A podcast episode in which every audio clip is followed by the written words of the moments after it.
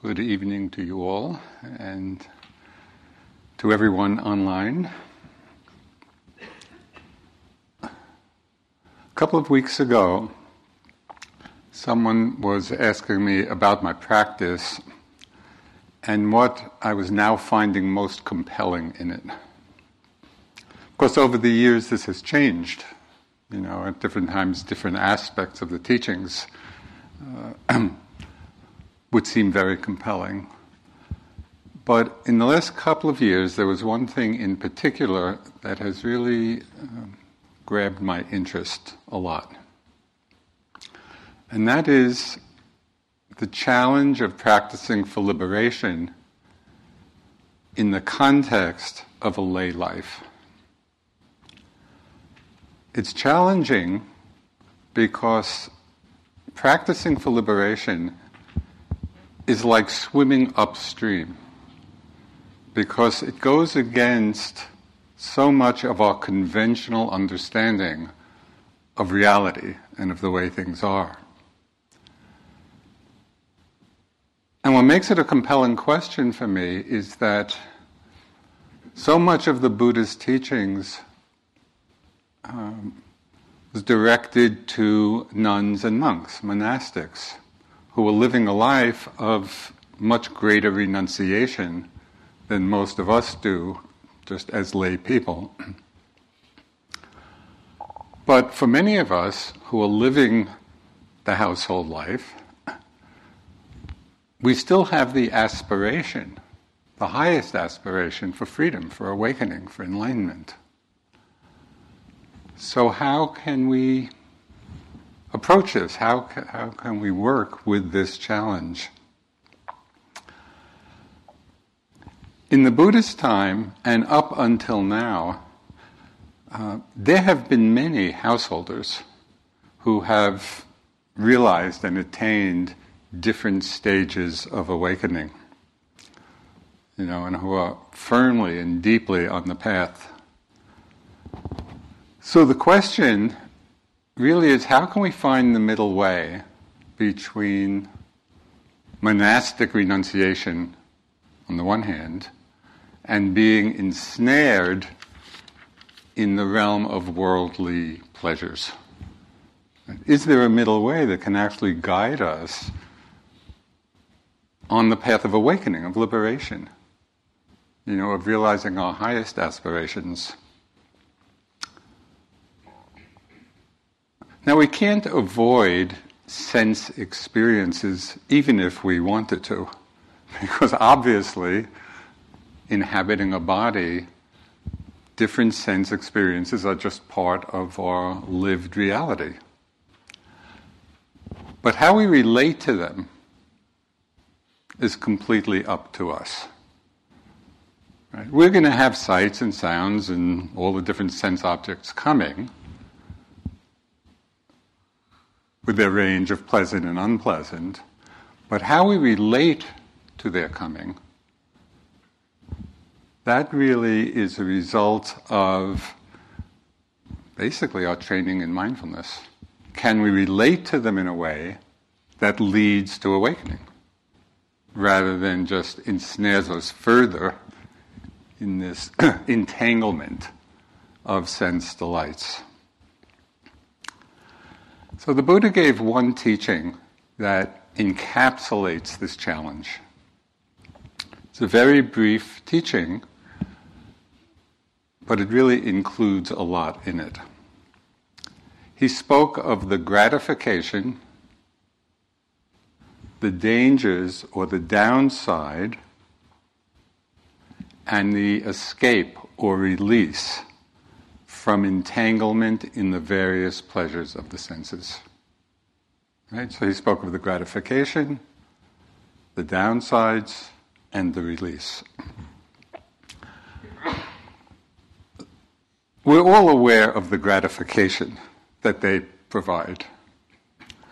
You know, with each of us perhaps partial to some and indifferent to others, but we know just from our daily lives kind of the happiness and the joy and the gratification when we have pleasant sense experiences. because they do bring us a kind of happiness. And they do bring a certain quality of delight in our lives. And they may be beautiful sights that we love. Maybe we're very visual, or we love beautiful music and beautiful sounds, or delicious tastes, or you know, wonderful aromas, or exquisitely pleasurable bodily sensations. So these are all the experiences, common, ordinary experiences in our lives that we experience and which we feel a certain happiness and gratification in the experience of them. So the Buddha acknowledged this. He acknowledged that the gratification is there. but that's where most of us stop. The Buddha went on to describe what he called the dangers or the downsides of relying on these sense pleasures for our happiness. Yet, if you think about it, to some extent, or perhaps to a large extent, that's what we're doing in our lives in, in our pursuit of happiness. Very often we frame it in terms of just accumulating as many pleasurable experiences as possible, you know, as being the source of our happiness.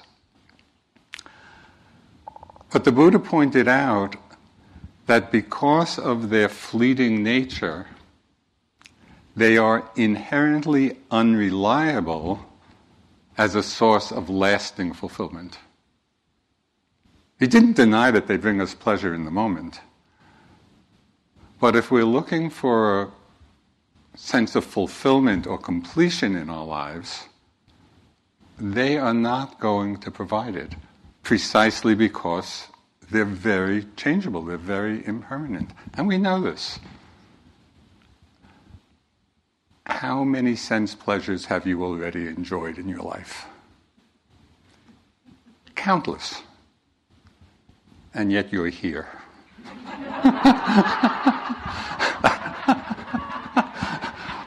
so,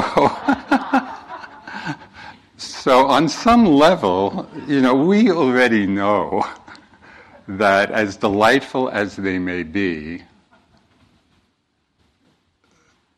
they don't provide the essence of fulfillment or the essence of the deepest, highest kind of happiness. Another downside, and perhaps the word danger is more appropriate for this aspect, is that in our experience of the pleasures of the world, when we experience them unmindfully, they are simply strengthening the tendency of the mind towards greed, towards wanting more. And so it just uh, lands us in the cycle of always wanting more, then not being satisfied, go for more, not being satisfied. And so the tendency in the mind, the wanting mind or the greedy mind, is getting strengthened when we don't bring mindfulness to these experiences.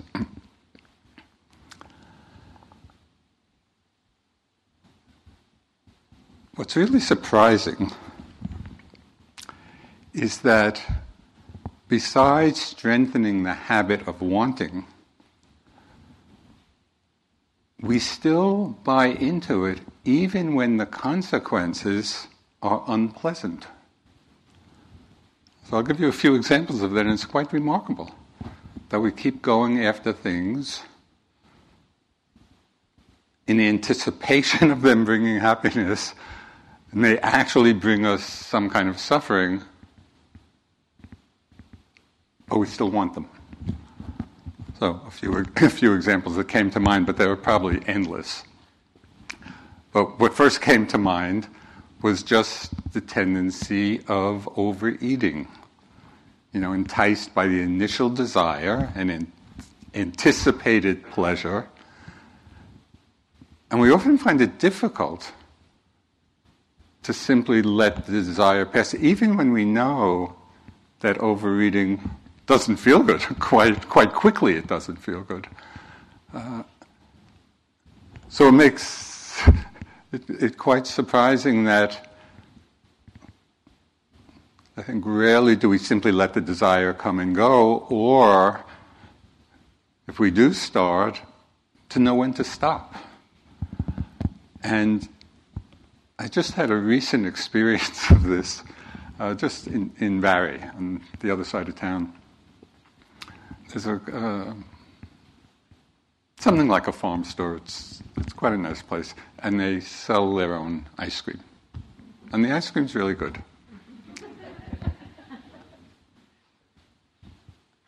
Their child size portion, that's the smallest that they serve, is already way too much. And it's somewhat typical of our culture, I think. It's just the culture of excess in this way. And we know, I know, if I finish even that child sized portion, it's not going to feel good afterwards. But how many of us can stop after six or seven spoonfuls of ice cream? It's hard because that desire, the wanting for the next hit, that next hit of pleasure, that next hit of sweetness, is so strong. It's so compelling. Something that uh, Bart referred to uh, last night, which I think we're all subject to, and we all have experience with. And that is indulging in the dubious pleasure of surfing the internet where the algorithms know exactly what will seduce us, providing us with the next link to whatever it is that we're wanting to look at. Do we ever stop with just clicking on one link? No, and then another, and then another. And before we know it, a half an hour has gone by, you know, and just lost in this dream world, you know, of, of the internet this never ending desire for completion, which never comes. So it just is very striking to me that even though we know it, we've all experienced that. And yet it's very hard not to fall into that trap.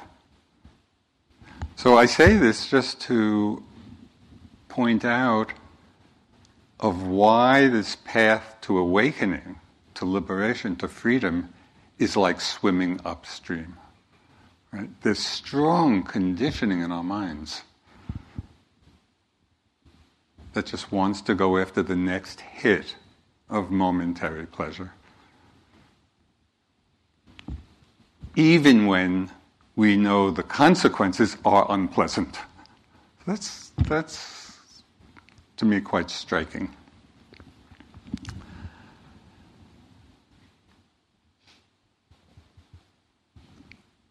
So the Buddha, uh, in one discourse, he expressed it with a wonderful phrase. He said, Forms, sounds, tastes, odors, bodily sensations, and all mental objects. This is the terrible bait of the world. I love that phrase. The terrible bait of the world.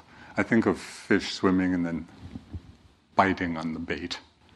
So all of these different sense inputs are coming, and we're like these fish that just keep biting on that and biting on that and biting on that. This is the terrible bait of the world with which the world is infatuated. But when one has transcended this, the mindful disciple of the Buddha shines radiantly like the sun, having transcended Mara's realm. You know, Mara is the embodiment of ignorance or delusion. So the Buddha is pointing to a possible release from being entangled in the world of these sense objects, sense pleasures. And again, I want to reiterate it doesn't mean that we don't experience them because we will. As an embodied human being, these sense experiences are going to come. But our challenge and the swimming upstream is can we really see them for what they are, see them accurately, not be seduced, and then even enjoy them in the moment, but without the clinging, without the grasping, without the wanting. So this is not easy. You know, and that's why we're all here and why it really takes practice and a cultivation of certain qualities of mind that allow for this freedom. There's another danger in our unmindful experience of sense experience, sense pleasures. And that is, these desires can often lead to very unskillful actions, which cause suffering for ourselves and suffering to others. You know, when you think of crimes of passion, just people doing things driven by strong desire, strong lustful desire, or of addiction, of just basic greed for more. When you think how much of the inequality in the world comes from strong greed. I mean, our mind states have consequences, not only for ourselves, they have consequences for the whole world. And we see it, we see it being played out. So there's the acknowledged gratification. So we see that and acknowledge that. There's also the dangers of this cycle of endless wanting. And then the Buddha talked about the escape or the release from these deeply ingrained patterns.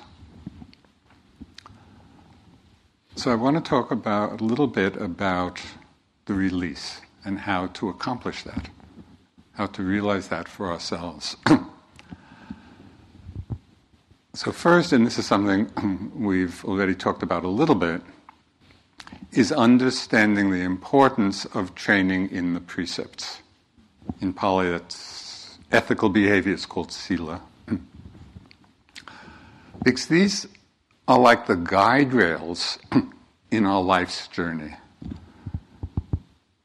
You know, even as we're living householders, enjoying the many pleasant experiences that come, and they do come, and we enjoy them, but the precepts keep our activities within bounds. You know, so that if we are really committed to following and even deepening our understanding of what the precepts really mean and how they can be applied,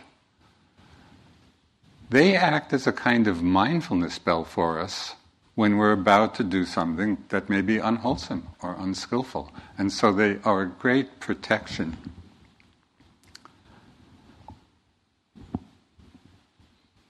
Just to mention a few, which again we've talked about just a little bit, but just to highlight the importance of this.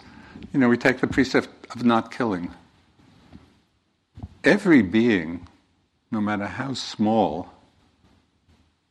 wants to go on living. So, can we relate to that? You know, and refrain from killing whenever possible. And it usually is possible, but you know, people do bring up examples rightfully. I think, okay, so what about, you know, killing malaria mosquitoes? Or so sometimes we have to weigh weigh the consequence and weigh the options. But generally in our lives, we're not faced with such subtle choices. You know, and where killing is really unnecessary. But it could be instinctive You know, the mosquito lands on your arm instead of. When I was in India and practicing, in the summer months we would go up to the mountains and rented these quite funky houses. And the first time I went up there in, in this rather funky house, there were these huge spiders on the ceiling of my bedroom. Not quite, but big. but I had, and I did not like the fact that they were there. But I was committed to following the precept. And it was quite amazing. So, I, okay, I just surrendered. And it was actually fine. They lived up on the ceiling, and I was down on the floor. and we existed quite happily together. But the instinct, you know, and it's, again, especially maybe in this country or in other Western countries or wherever, you know, you take out the spray of raid or something, something you don't like, kill it. So the precept just is a guard for us, you know, to refrain from these unwholesome actions. And another huge arena, which we'll probably talk about more toward the end, is just the sila of right speech. This is a huge area of our lives. How often do we pay attention before we speak to what we're going to say? Probably not so much. At least I notice very easy for the words just to come tumbling out. And mostly they're probably harmless, but sometimes they're not.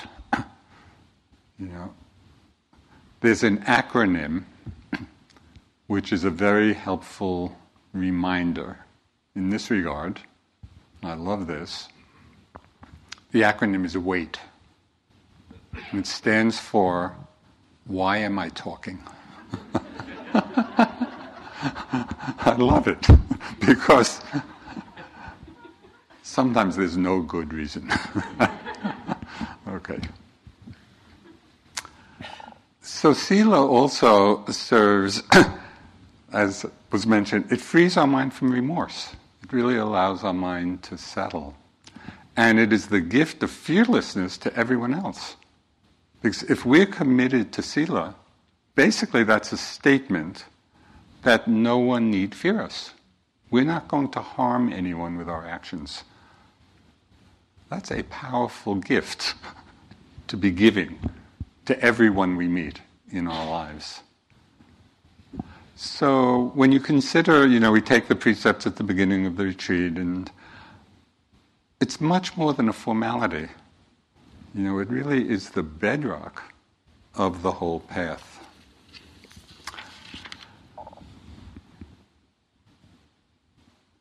And it allows us to settle more deeply into concentration when our mind is not agitated in thinking about, you know, unskillful or unwholesome things we've done, the mind can settle much more easily.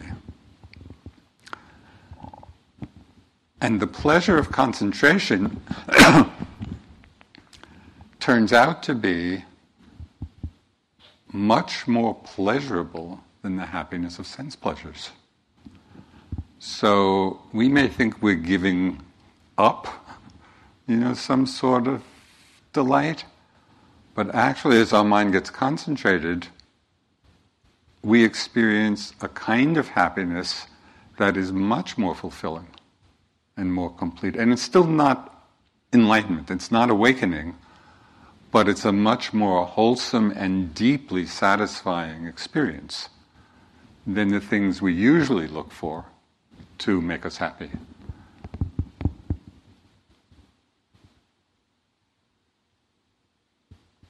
So it helps us in concentration.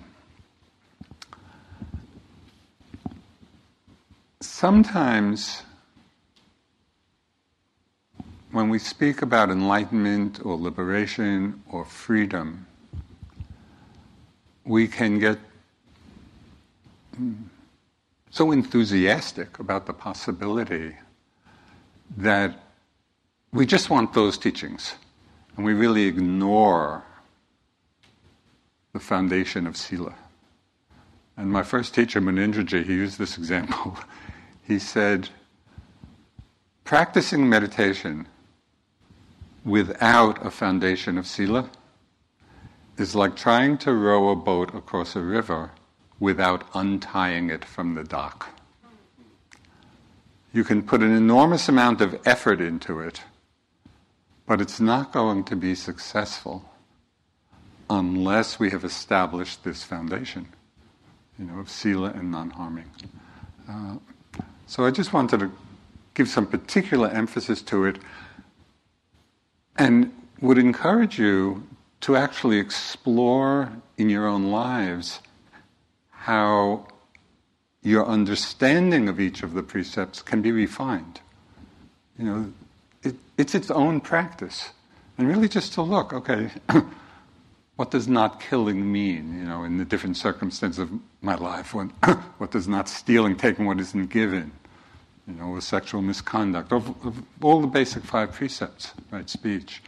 Uh, to explore them. Okay, so with Sila as the foundation, then we can develop, excuse me, different meditative techniques and skills that free the mind both in the moment, but also lead onward to Nibbana. Nibbana is the Pali word, Nirvana is Sanskrit, which is the highest freedom, the highest peace. So we start, as I mentioned the first morning, in terms of the meditation development, we start with calming the mind and collecting the attention through some form or other of concentration. Now, concentration has the power to suppress the hindrances, but it's not suppression in a bad way.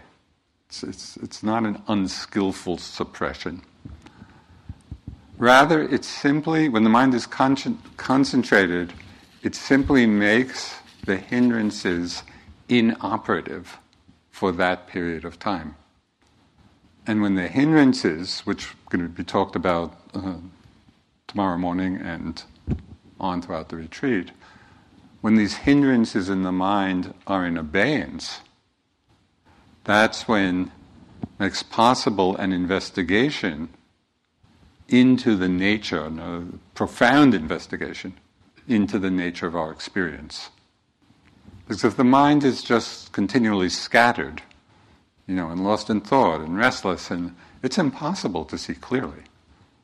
So we need a basic level of concentration. It does not require some super yogi amount of concentration where you're flying through the air and walking through walls, which can be done. Not by me, but uh, we don't need we don't need those fantastic levels of what's called samadhi, but we need enough just to have the mind be somewhat collected, somewhat calm, somewhat steady. So, a lot of what we do in the beginning of a retreat is just work to establish kind of that baseline of concentration. So, as this develops, then we have a deeper and more immediate experience of impermanence. And the Buddha used one phrase in the text to describe impermanence, which is a very unusual, not, not a common English phrase. And that's why it really uh, caught my attention when I first read it. So he said, Things are always changing, becoming otherwise. And I love that phrase, becoming otherwise.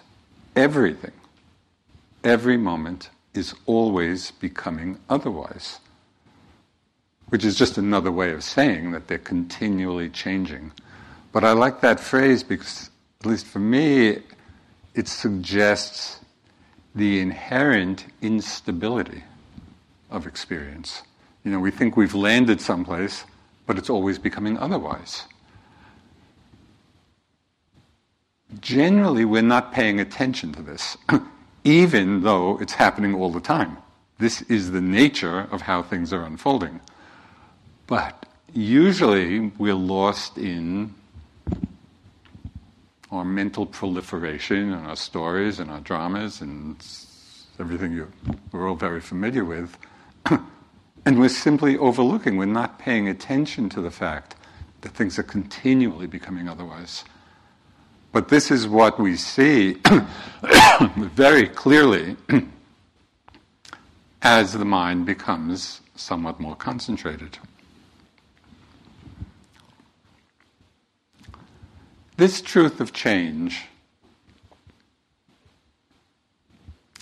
can be seen at every level of magnitude.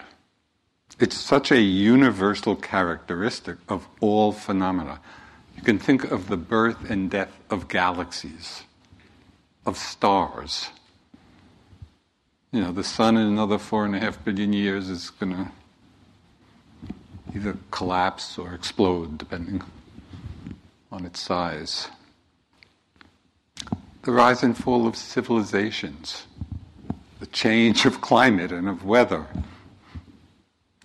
and the momentary change of our lived experience. So, at whatever level we look, this change, this becoming otherwise, is continually happening. So, how can we, excuse me, how can we tune into this in a very immediate and personal way from wherever we are in the practice, even from the very beginning of our practice? There's a very simple exercise to do which will give us this immediate experience of how this is happening. So I would suggest sometimes when you're outside could be done any place, but I found it most helpful when I'm outside and just either doing walking meditation or going for a walk and holding a very simple question in my mind for maybe five minutes. You know, so it doesn't have to be a long extended time, although it could be. And the very simple question to hold in the mind is moment to moment, what is being known. That's all. What is being known? So when I do this, and I'm going for a walk, what is being known? Oh, a sight. The feeling of the air on my face. Touching my foot on the ground. A thought. A sound. Another sight.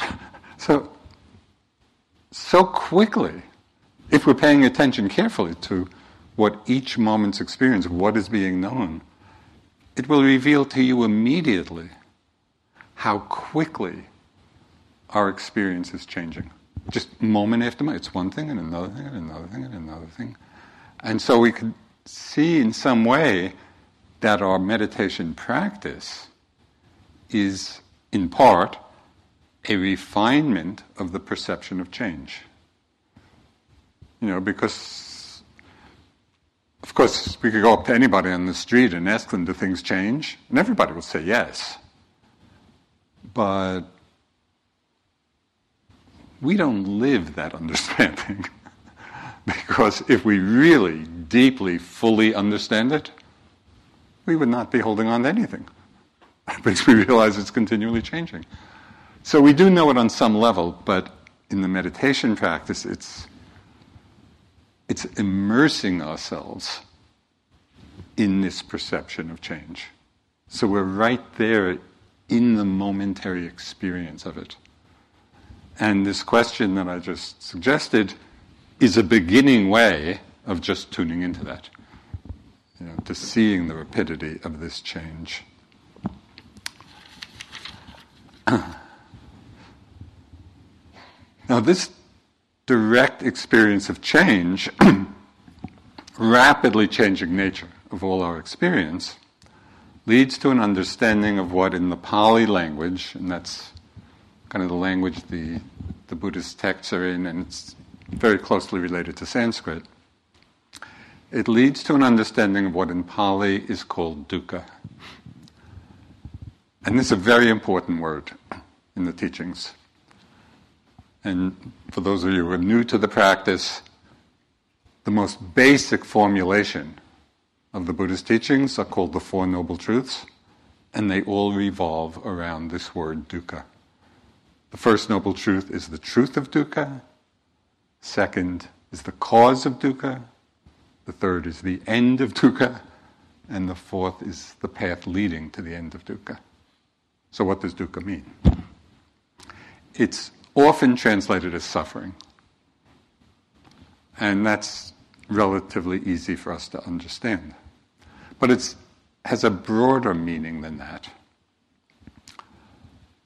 Because, as the Buddha said, all conditioned things are dukkha. So, when we're having pleasant experiences, we don't experience them as suffering, particularly, but they're still dukkha. Why? Because, in its expanded meaning, we understand dukkha to mean the inherently unsatisfying nature of experience and it's inherently unsatisfying because it's continually changing.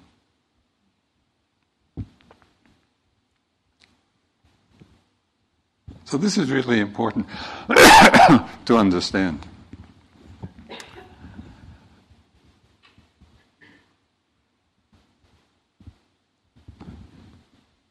Through the development of Sila, we laid the foundation.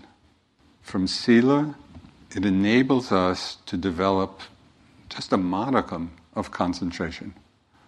As the mind stabilizes a little bit, it allows us to see the momentary flow, the momentary change of every aspect of our experience.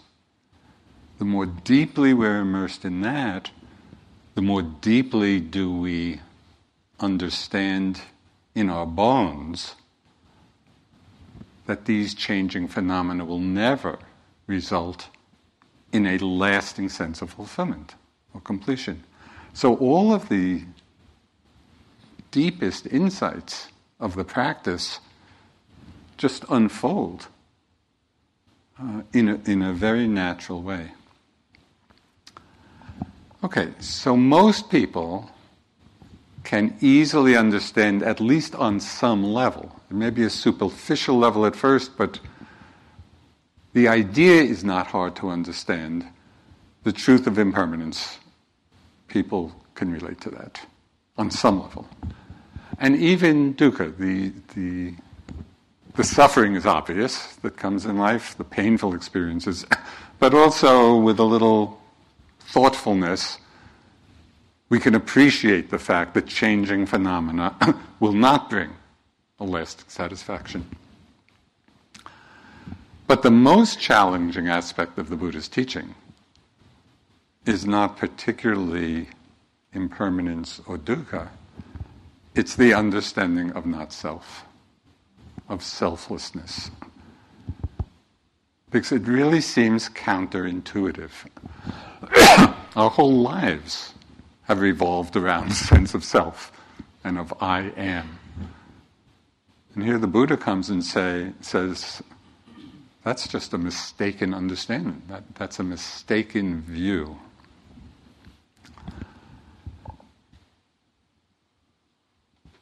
So he summed up, the Buddha summed up this understanding in one phrase that is found very frequently in the discourses. And it, it really encapsulates um, the non self way of relating to all experience. So we said things should be seen with perfect wisdom. Everything, all phenomena, should be seen with perfect wisdom. This is not mine.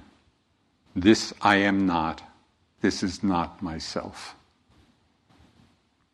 So that's the understanding that we have to bring to the unfolding experience of our lives, whatever it is a thought, a sensation, a moment of hearing, whatever it is.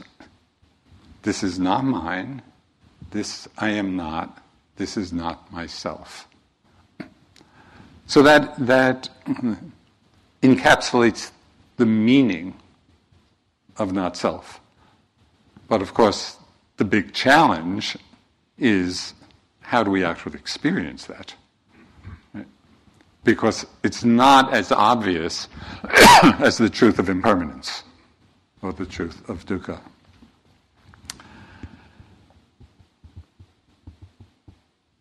And so when I open the talk in terms of what it is that's most intriguing to me these days, it's really to see is there a way in our practice as lay people, as we all are, living the household life, engaged with the world, are there ways to tap in to the experience of selflessness, of not self, in the midst of our lives, whether on retreat or in our daily lives, in a way that really gives us an immediate sense, an immediate experience, even if it's not yet complete. Oh, this is what the Buddha meant by non self or by selflessness. and as I've been engaged with this question, which is of interest to me, okay, how can, how can we actually do it in, in the midst of our busy lives? Just based on my, on my own interest and exploration, there are a lot of ways to do it. And I want to share some of them with you because they've been very impactful for me in my own practice.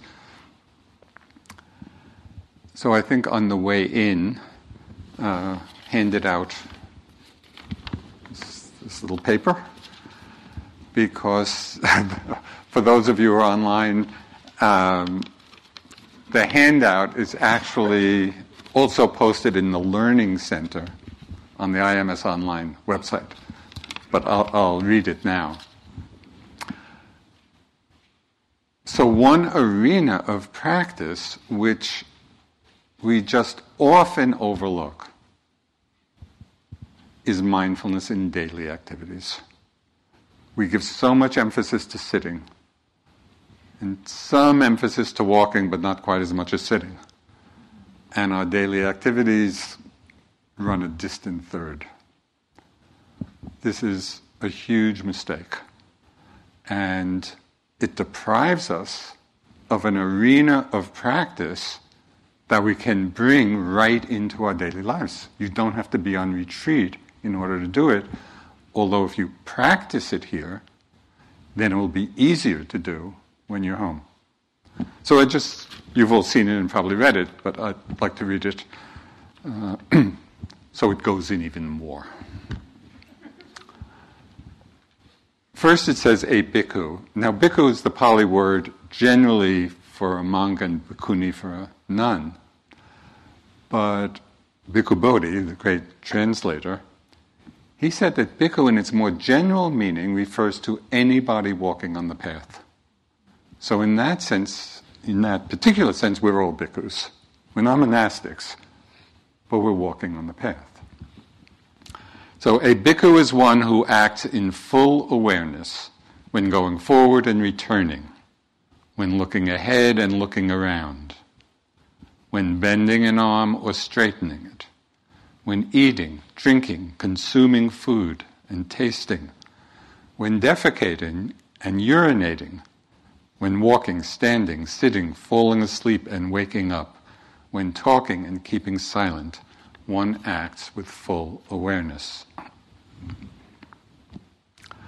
So, the reason I printed them out for you to take is I'd like you to paste it up on the door of your room.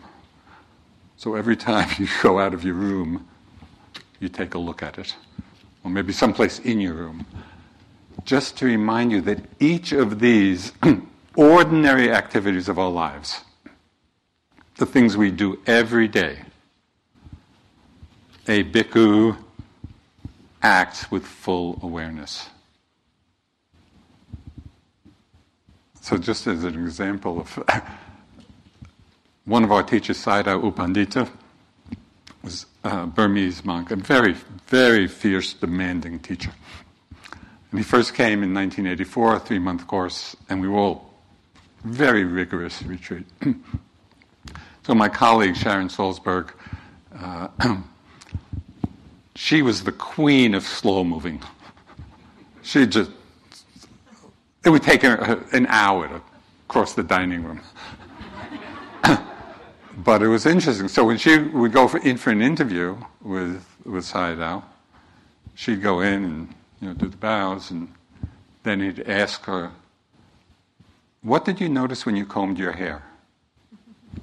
Because she hadn't paid any attention to that, so she didn't have an answer, and that was it. That was the end of the interview. the next time she goes in, what did you notice when you were brushing your teeth? Mm, nothing. I didn't notice anything. so he kept, he kept on like that until she was actually fulfilling this teaching. So, can we do that? Can we pay a t- careful attention? Okay, so, so you may already know the answer to this, but it was only until a few years ago that I discovered the answer for myself.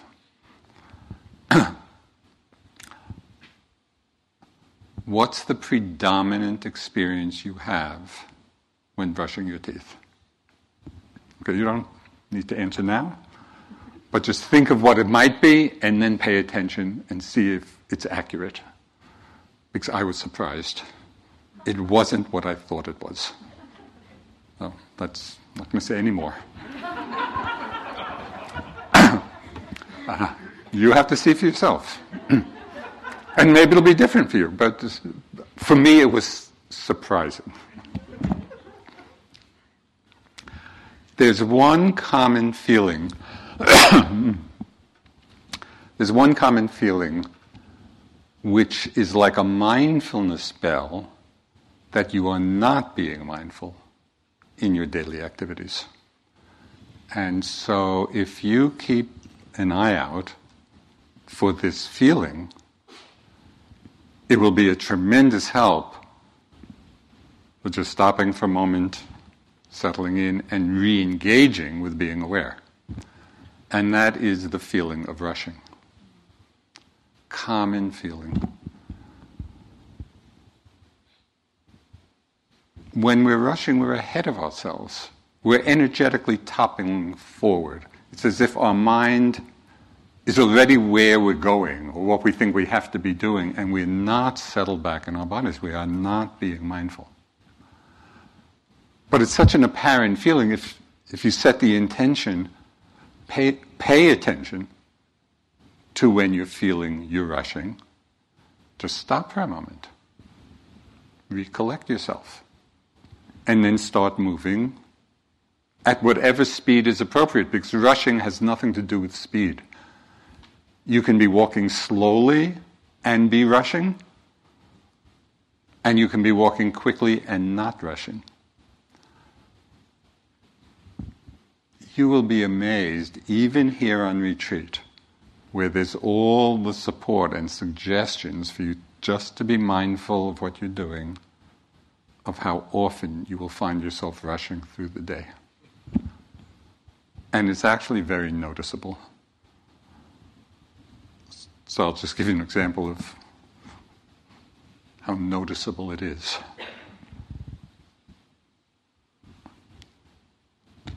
The bell rings after breakfast for the 8:45 sitting. Notice how you and others are coming into the hall.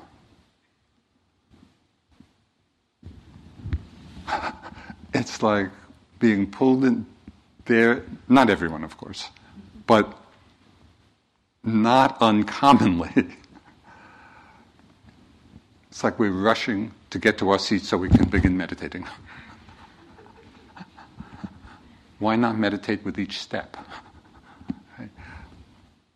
It makes a huge difference, and you will feel so much more um, fulfilled, really it's such a more easeful and relaxed way of moving when we're settled back into our bodies and really mindful of each step or each movement. There's a line from a short story by James Joyce, I think it's from the Dubliners. And the line is Mr. Duffy lived a short distance from his body. We spend a good part of the day living a short distance from our bodies. So pay attention. And it will be of tremendous help in your practice and also in living in a much more uh, satisfying way.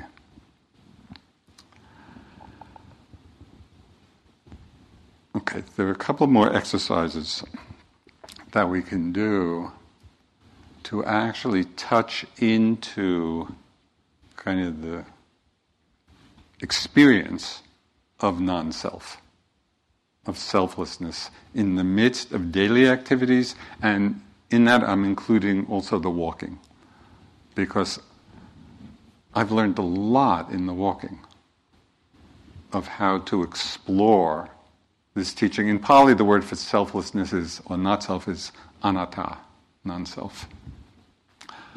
It's possible at any stage in the practice to really get some glimpses of what the Buddha is talking about. So, one of the easiest places to see how the sense of self is being conditioned is by paying attention to how often we're lost in thoughts of past and future. Because I think you'll notice that almost, not all of them, but most of the thoughts of past and future, guess who's the star of the show? Right? We are the subject of most of those thoughts. But they're, they're completely normal thoughts. These, you know, we all have these thoughts of what we were doing in the past, what we hope to be doing in the future. So totally common and natural. And just as thoughts, conventionally speaking, they're fine, but we're missing the fact that unless we really understand them as being just thoughts, we are unconsciously strengthening this sense of being the subject, of the I in the center of it all. So it's just to it's just to watch that, you know, pay, pay attention to that. Part of this exercise, and this also was tremendously illuminating for me, was seeing, and this was especially true in the daily activities and in the walking, how often I was lost in unnoticed thoughts, brief ones, and not problematic ones, not dramatic, that, that weren't, didn't cause any agitation, just, just the usual random thoughts that go through the mind. But at one point I was on a self retreat and I was going for a walk, and for some reason, I just started noticing how frequently that was happening. You know, I'd take some steps and then I'd just be lost in a thought for, sure, it could be five seconds or 10 seconds or 15 seconds.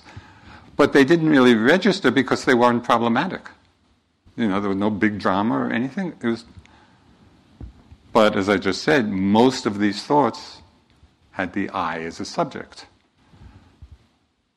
So it's really illuminating for each of us to see how frequently this is happening because mostly we're not aware of it.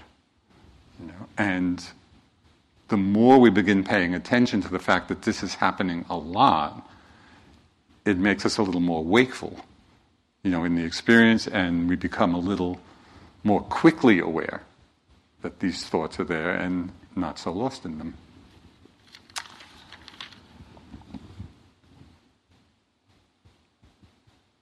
Okay, there's another exercise that takes us even to a more profound level of understanding selflessness.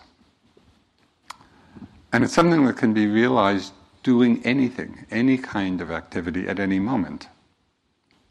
So, for example, in walking, even as we're being mindful of the movement, You know, we're walking and we're feeling the movement, we're feeling the touch.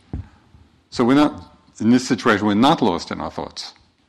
We're really there. But very frequently, there is a subtle overlay, and it can be really subtle, subtle overlay of some image or idea of foot or leg or body as we're walking. You know, we're feeling the sensation, so it's not that we're disconnected from that, but it's like I don't know a translucent uh, image that gets overlaid on it. So it's a concept of foot or leg or body. Now, the problem with not seeing that, and it takes, it's not easy to see. You, you really have to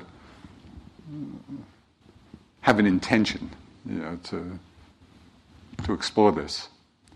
But it's such an easy step to go from foot or leg or body to my foot and my leg and my body. And this, this just happens automatically, and this is how we think of foot and leg and body, don't you? yeah, it's my foot and my leg and my body, not realizing. And in a conventional way, of course, it's totally okay. But for the purpose of awakening and for the purpose of liberation, that is imprisoning us in a world of concept and the world of self. You know, I, me, mine. So the Buddha addressed this tendency.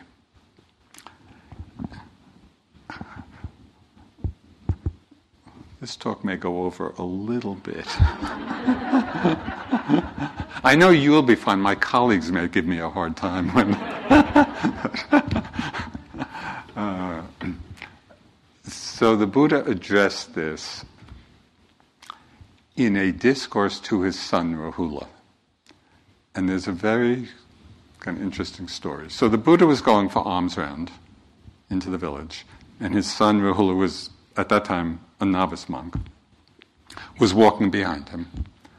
And Rahula, you know, looking ahead to the Buddha, he had, and the Buddha was said to, you know, embody physical perfection, a great, great beauty of form.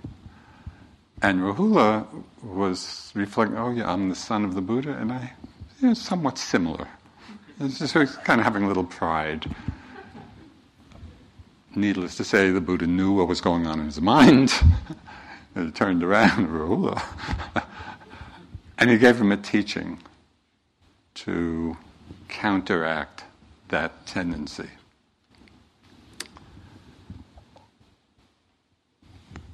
And the teaching he gave, which I'll go into a little bit of detail because it's what we can apply for ourselves. Uh, the teaching was on meditating on the elements. And I'm, I'm going to describe that in a little detail. But it's easy to skip over these teachings because the language and framework that the Buddha used can seem a bit theoretical and even archaic because it's not the language we use. You know, as was common at the time, he described the elements in terms of earth, air, fire, and water, you know, as being the four primary elements.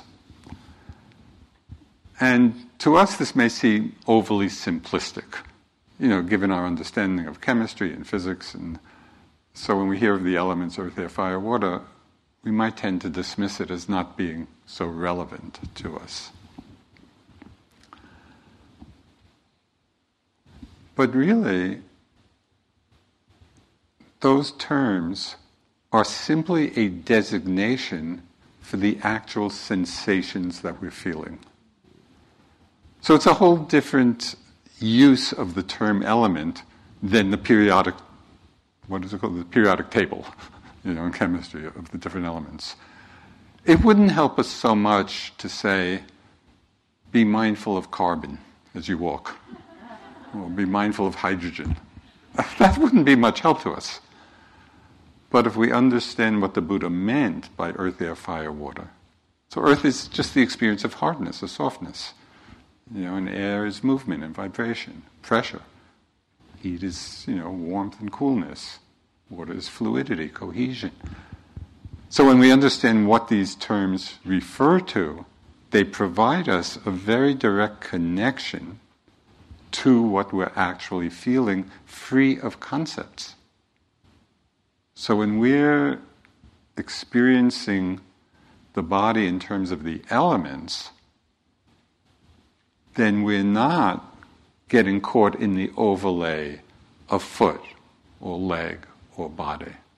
So, very simple exercise, and it has the potential to be quite profound, even though it's incredibly simple. So, you, in your next walking meditation, or even just walking from one place to another, the two elements that are predominant in walking are the air element, movement, and the earth element, touch. So, some time ago, and this is fairly recent for me, I didn't really use this earlier on in my practice, but in the last number of years, I really saw how powerful it was. I just started noting in the walking for a while oh, air element, as I was moving. Air element, earth element as I touched. Air element, earth element. And then maybe just air, earth, air, earth. Now, the key is not just repeating the words in your mind, you have to connect the word to, the, to what you're actually experiencing in the movement and the touch. But the value of it, the value of experiencing it in terms of these elements, is it's very unlikely that the mind would go from air element to my air element, or to earth element, or to my earth element. We would not tend to do that as we would with foot, my foot, leg, my leg. So when we're directly experiencing just the basic elements of what is happening, there can be quite a vivid experience of that's all there is. And it gives us a it's a glimpse, it's a taste of, oh, this is what selflessness means. It's not I, me, mine, it's just the very experience that we're ha- having of walking, it's, you know, common experience. But we've dropped down onto, into the level of the selfless experience of it. Just air element, earth element, air, earth. Does it seem clear? It's, it's really simple, but it's dramatic because we're not used to dropping beneath the level of concepts. You know, we, we, we live most of our lives in the world of our, our mental proliferation.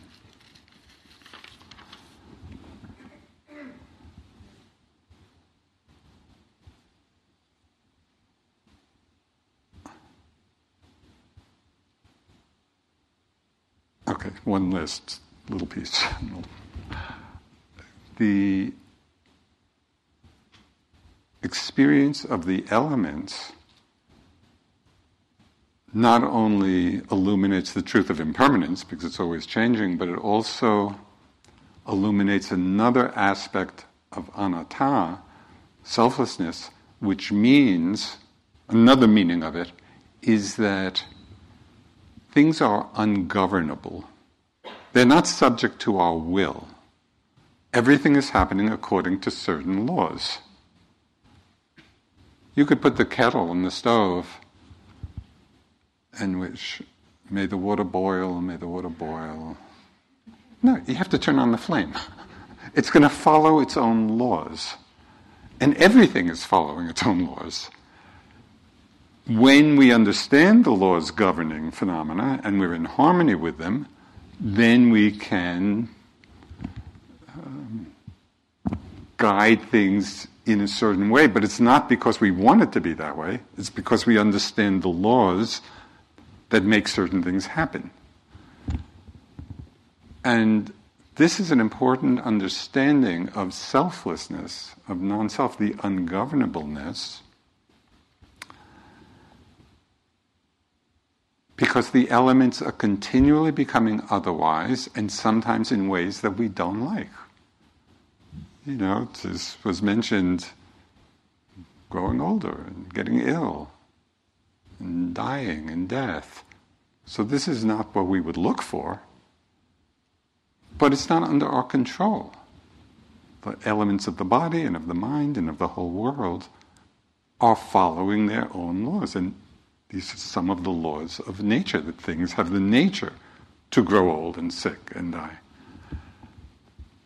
So, seeing the elements in this way and appreciating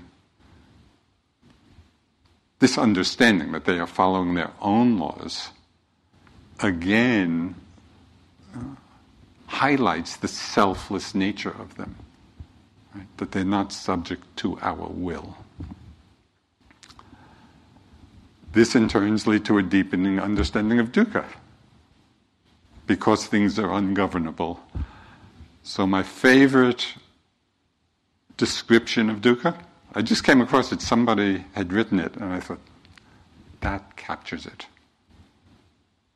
So, they define dukkha as the inevitability of unwanted experiences.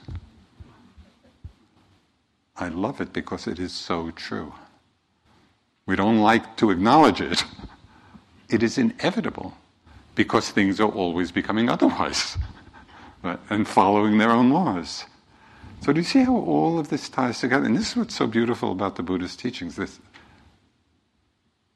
they're just so consistent, every aspect of it. The understanding of impermanence leads to an understanding of dukkha. The understanding of both leads to an understanding of selflessness, not self. As we understand not self, it increases our understanding of impermanence. And to, so it's just this flowering of insight and understanding which leads to the highest peace, the highest happiness, which the Buddha talked of as the experience of nibbana, you know, the, the freedom of the mind. The mind basically free of greed and hatred and delusion. Okay. So I just want to close with uh, this is a teaching from a Tibetan teacher. His name is Dzigar Kongtrul Rinpoche. He said, The potential for realization is universal and present for all of us. True benefit will come from your own efforts and realization. For your efforts to bring benefit, you must take your life into your own hands and examine your own mind and experience. From this point of view, nobody could be kinder to you than yourself. Nobody could have a greater effect on you or actually do more for you than yourself. The Buddha said, I have shown you the path to liberation. Now liberation depends on you. This is really true if you don't take your life into your own hands, not even the Buddhas can make a difference. It's up to you. So that's what we're doing here together. You know, we're really embarking on this path, this path of freedom, this path of peace. So let's just sit for a couple of minutes.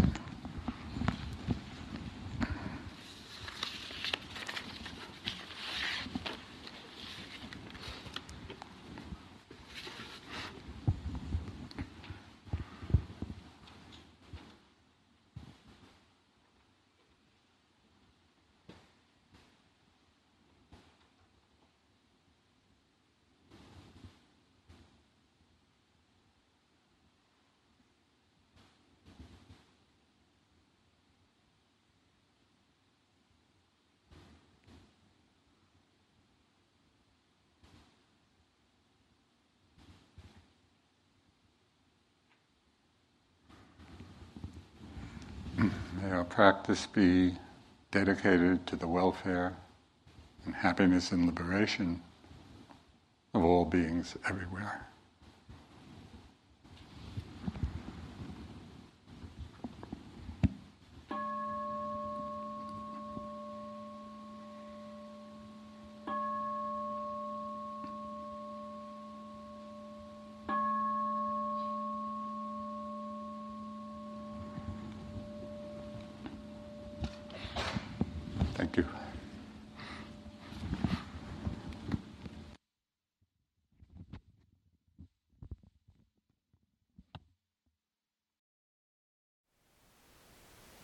Thank you for listening. To learn how you can support the teachers and Dharma Seed, please visit dharmaseed.org slash donate.